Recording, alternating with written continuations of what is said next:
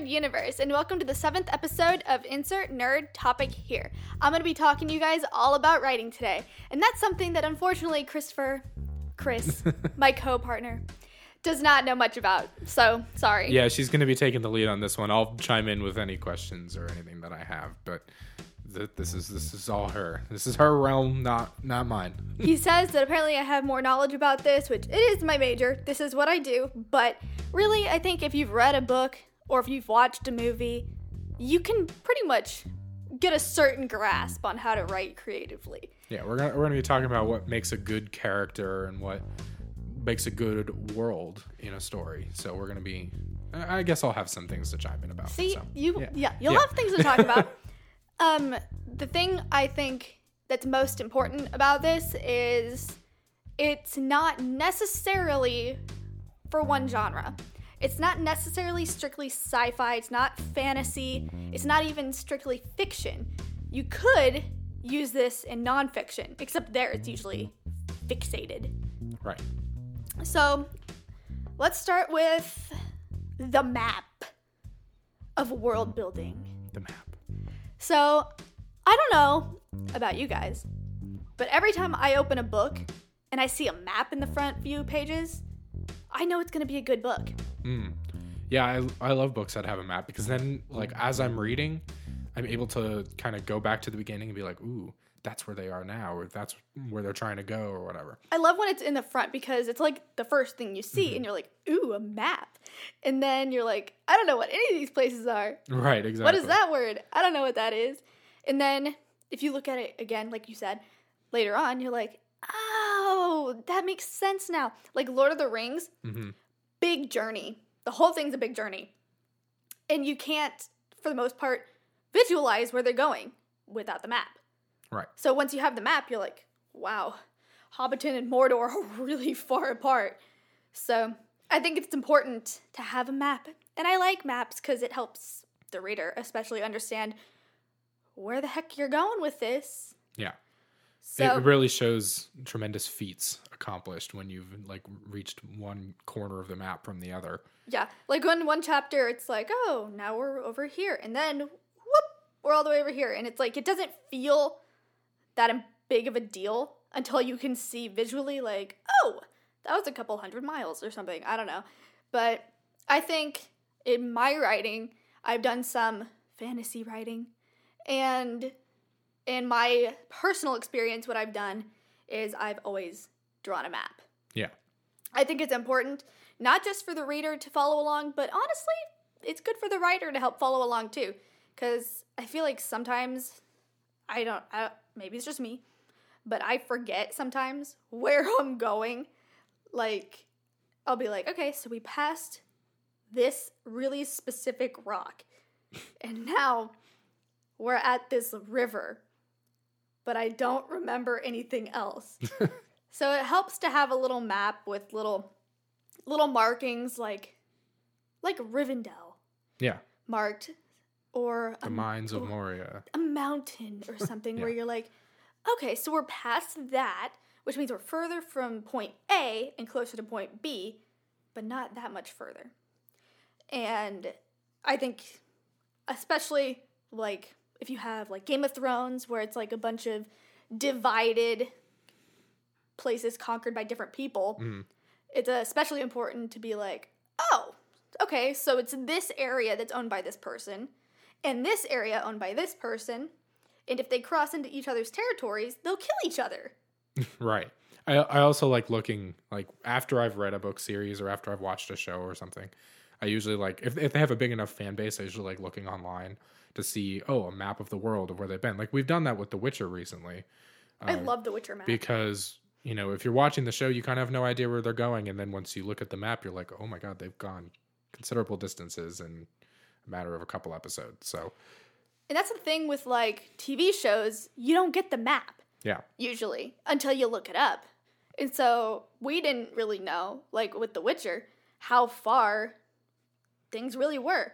And then when you finally look at it, you're like, oh, that was actually a really big deal. And it was like a while. I I have spent so many hours looking at maps of Westeros from Game of Thrones 'cause- just because I'm so like fascinated by that world, and I think you know having the map is is just such a great tool to to help with the world, even even if it's not explicitly mentioned in the books or not drawn up in the books, um, or in the or in the show for that matter.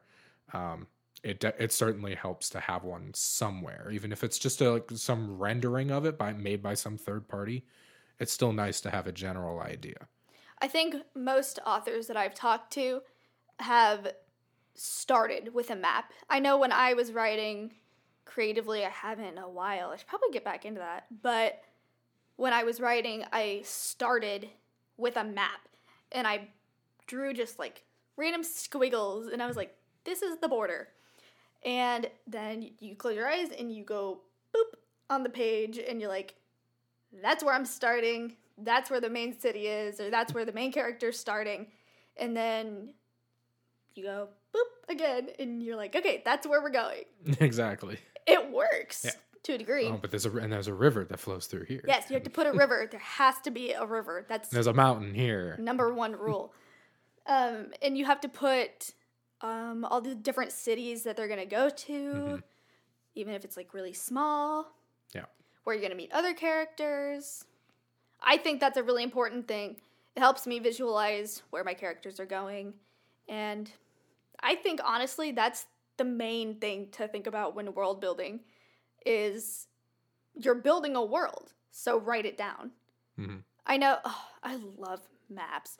And when authors, that sounds weird. Like nobody says like, "Oh, cartography."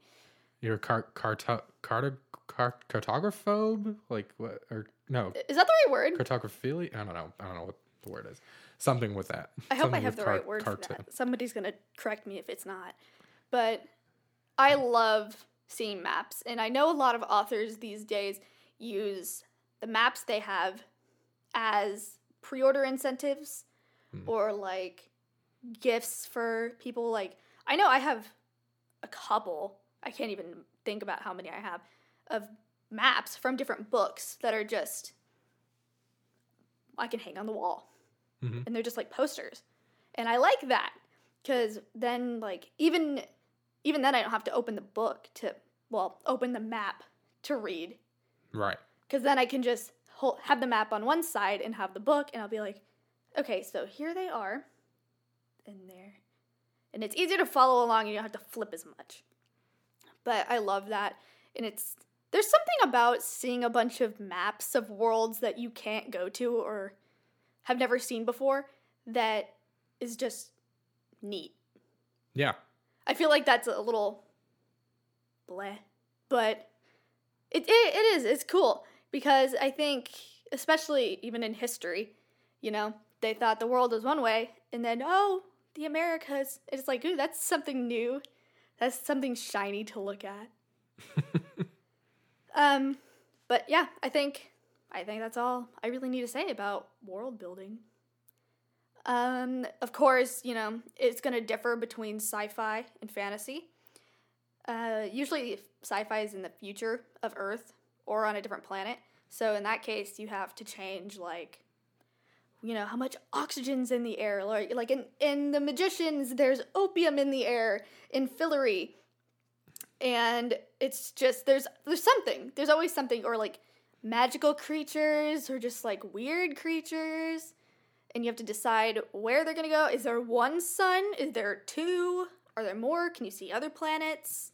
There's always something that you have to keep up with. Are the trees purple? Like Are they or are they? You know, they might be fuchsia. They might be fuchsia. They could be anything you want them to be. right. Um, I try to have my world somewhat, dare I say, realistic. Right. in fiction? Despite being, you know, fantasy or sci-fi, it's, it's still in the realm of feasible. I just don't want people to be reading what I'm writing and then be like, "What? Right. There's a it's purple trees? Why? You have to have a reason to make things really weird. Obviously, if it's a different planet, you can have however many suns you want because there's no law about it. I don't know how realistic it is to have two suns, planet wise, but I'm sure I'm sure somebody does. Star Wars has it. That- yeah. Mm-hmm. Yeah, that's like the whole thing with Luke Skywalker's birth is like he was born during the two suns and like the first time he stepped foot on Tatooine was with the two suns. Well, there you go. and he died with the two suns Actually, it was pretty ironic. So That's dark. yeah, it was pretty dark. It's realistic. I like it. Sort of. I don't know. Um, which gets me to characters. Again, this does not have to be specifically fiction, but the way I do it kind of should be. Because I've always been really good with coming up with random names. And whenever I have a friend that's writing something for anything, they usually come up to me and are like, hey, can you give me some random names? And I'm like, okay, well, tell me what their personality is. And they just don't have an answer. Or I'll be like, what do they look like? They don't have an answer. You need to start with how they look and how they act before you give them a name. For the most part. Sometimes you can do it the other way around, but for the most part, you should start with who they are as a person. So I know what I always do is when I'm making a character, I decide what their role in the story is. And once I know what their role is, I can better figure out their past and how they've interacted with people. Like, were they abused as a child or were they like spoiled their whole life? Is that a he or a she? Or an alien of some kind of other a gender, I don't know, just something. And then you start with that, and you can just go from there and be like, okay, this was their past. Did they grow up with their mother or without? With their father or without? Did they have a stepdad? It just everything, every little detail matters. Mm-hmm. And even if the, the reader doesn't know about it, you should, to a degree. Obviously, you don't have to spell out every minute of their childhood, but you should know things like impactful moments in their life. Yeah, Um, so trauma. if they Trauma. have if they have any. there you go. That's good. We like trauma, don't we? No. um, uh, and I think it's important to keep in mind that this is a character, not an, dare I say, not an extension of you or somebody you know. I know a lot of authors like to write people they know into books, Mm-hmm. but personally, I like to keep mine separate. And I think I think you should sort of. Um, so I think the first step to when you have a character's personality developing, here's what I do. I take a personality test in the mindset of my character. Use the Myers Briggs test. I use okay, you can use Myers Briggs, you can use the Enneagram, heck, you could use the sorting hat if you think that's gonna help you. Like, What's your house, by the way? I'm a Slytherin. Same. Did we talk about that one time? I don't know if we mentioned that pri- on the podcast prior, but we've mentioned it in real life prior. Yes. It's important. But like and I don't use my personality as a point. So I have to remind myself I'm answering these questions as my character. So I'm an INTJ, but I've done some characters that are ENFPs.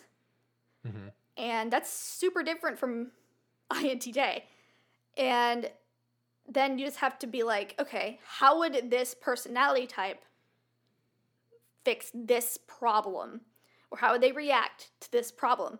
Because, you know, like, especially for like Harry Potter houses, Slytherin is going to do something different than Gryffindor, and Hufflepuff will do something different than Ravenclaw. It's just how it is. And it helps you differentiate between your characters, and it helps them from all looking the same. Not that all Gryffindors are the same, not that all Slytherins are the same. It just helps build a boundary between your different types of people. So once I have a personality, I am not gonna lie, I go on random name generators and I find one that has a bunch of different descriptors that I can pick. So, like, there's this one I have, I don't remember what it's called, but I could find it if I needed to. and it's just like I could check like Irish culture or like I want a biblical name or I want an elvish sounding name or a Danish sounding name. hmm And then I can hit uh, gender if it's applicable and just hit shuffle. And what I do is I find things that I think look interesting name wise. And I write a list and I go through and shuffle a while. And then if I find names that I think are somewhat cool, but not perfect, I'll take that name and I'll just switch around some letters, take endings from other names, beginnings from other names, and I just mash names together. This is why this works better for fantasy Yeah. because, you know, You can have a bizarre name. nobody cares what your name is. Yeah. Like, I.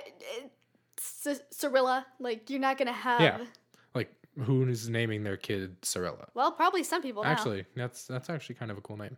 Daenerys. Uh, there, not sure. there's definitely There- people oh named no, Daenerys there's now. people named Daenerys. There's people named Khaleesi, Mother of Dragon, like the whole title.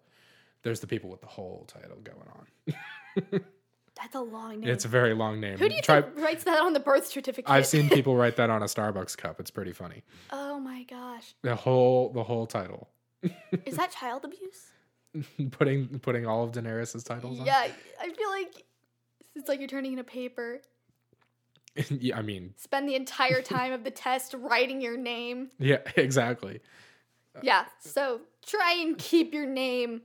I don't want to say keep it short because if it's supposed to be long, just don't make them all. Well, I mean, with a character like Daenerys, though, she that's a title. she starts as just Daenerys Targaryen, Yeah, and then she becomes Daenerys Stormborn, and then she just gradually adds all these titles as she conquers people and you know or marries people or whatever.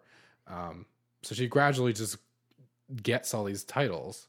by the end, nobody By has the time end- to say that. by the end, people are dying as she's saying that. So it's like, you know, Who's got time for that? who's got time? or like Dumbledore has Mm-hmm. a really long name. Albus Percival Wulfric Brian Dumbledore. But it's fitting. But it's wizardly. It's very like, you know, I like it's it. very head, very headmaster wizard, wizard, wizardly thing. but the thing um, is, is you're nice. not you're not gonna make Harry's name No, Five. because words long. no, Because it's too much after that. You have to have boundaries. And I think that's an important thing. Um, I think, okay, this is something that I know is probably not that realistic because I'm sure. Well, let me just ask Have you met another Christopher in your life? I've met a lot. Yes. Yes. That's my point. In books, you're not going to do that. You would never meet another Chris because that would confuse the reader. Chris and Chris are talking. Which Chris is the other Chris? Exactly. Yeah, you can't have two of the same names unless you call them by a different name. Like if you call, like if you have two Matthews, for example, and you call one by their last name, and that's just their name throughout the rest of the book. Yeah. But you know, you know from context that it's a Matthew, but Yeah. you don't directly call him Matthew, for example. But I know a lot of authors even try to keep like first letters different. Like they won't have like a Jen and a Julia Mhm. because it's like that gets jumbled easily too. And so you'll have like Fran and Julia and try and keep it different because then you're like that it, it makes it makes it easier so you don't get them confused. Every main character in the Magicians has a different starting first letter. See? mm-hmm. That's how they do it. Yeah. It's how you keep everything in line. Yeah, it works.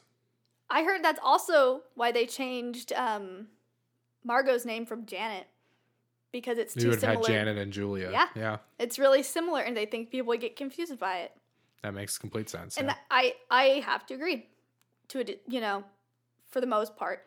Obviously, I would meet another Caroline. I have met other Carolines, but in the book, that's you just you just don't need to confuse the reader like that. right. There's no reason to do that. Um, so then, once you have your name, then you can start writing. This is what you do before you start writing. These are all, all the building blocks you need. Whew, isn't that isn't that a lot? That is a lot. You really do need you really need, but you really need motivation to do this You do need motivation. That's because it's that's a hard. yeah that that in itself is a feat. Um, because I know you've you know you've had motivation to write before, and you also have, have lacked motivation to write before at times, and it it can be a real challenge to to try to push yourself to write as much. And you know, I even experienced this. I don't obviously don't write stories or anything, but I even experienced this writing papers. Writing papers is a sort of different Because beast. it's just awful. writing papers just sucks no matter who you are um un- unless you're someone who loves papers in which case Apologies. uh, yeah you're, i'm sorry um but yeah just finding the motivation to write anything can be a real challenge obviously yeah papers are hard because Yeah. because they're papers. they require a lot of they require a lot of like research or you know you have to think of an opinion Creative writing takes a lot of research too sometimes. Yeah. Like like if you do ooh, even true crime, like oh my gosh. Mhm. Blood spatter, analysis, bone structure, just all of it. But when It's you're like- creative writing, you're more pulling stuff, you're more doing research in your own head. You're Yeah. you're trying to find things that are in your head somewhere that you've either you've had them ideas forever and you've wanted to spill them on paper, or you're digging deep and trying to find something that you once had that you now can in- incorporate into your story in some way. I think my recommendation for that is just jot everything down. hmm Every little thing. Just have a big notebook. Yeah, and just start listing things that come to your mind. Um, I have asked many authors over the years what they say to what their one piece of advice is to aspiring writers, and they all say almost every single one of them says write every day. Doesn't matter how much, just write something. And it doesn't matter what. Yeah, Just write something. you might delete it the next day, Mhm. but write, write something. Get the juices flowing. And it's always going to be better in the end. Because you can, as my friend Taylor used to say, you can fix something that's awful. You can't fix something that's not written. True. So Yeah. you can always change it, guys. You just have to start by writing it. Start on page one and just go until you run out of ideas, and then you can do whatever you want with it. Um, I think that's all I have to cover for today, though. Uh, I'll come back with another about different things. Maybe I'll come back about true crime stuff. I don't know yet. Yeah. But uh, until then, next week we're going to talk about tech.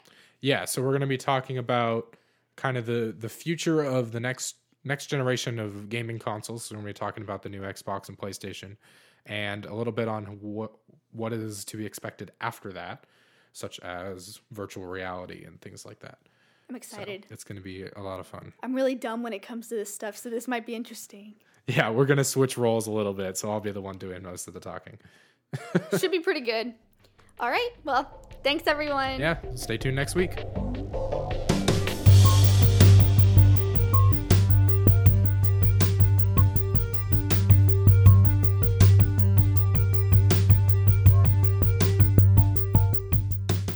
Insert Nerd Topic here is hosted by Caroline Vaught and Chris Rogers. Connect with us on our social media pages on Twitter at Nerd Topics Pod, on Instagram at Nerd Topics Podcast, on Facebook, Insert Nerd Topic Here Podcast or at Nerd Topic Podcast, or subscribe on YouTube, Insert Nerd Topic Here. Reach out to us via email at insertnerdtopics at gmail.com. New episodes release every Saturday at noon Central Time. Thanks for listening.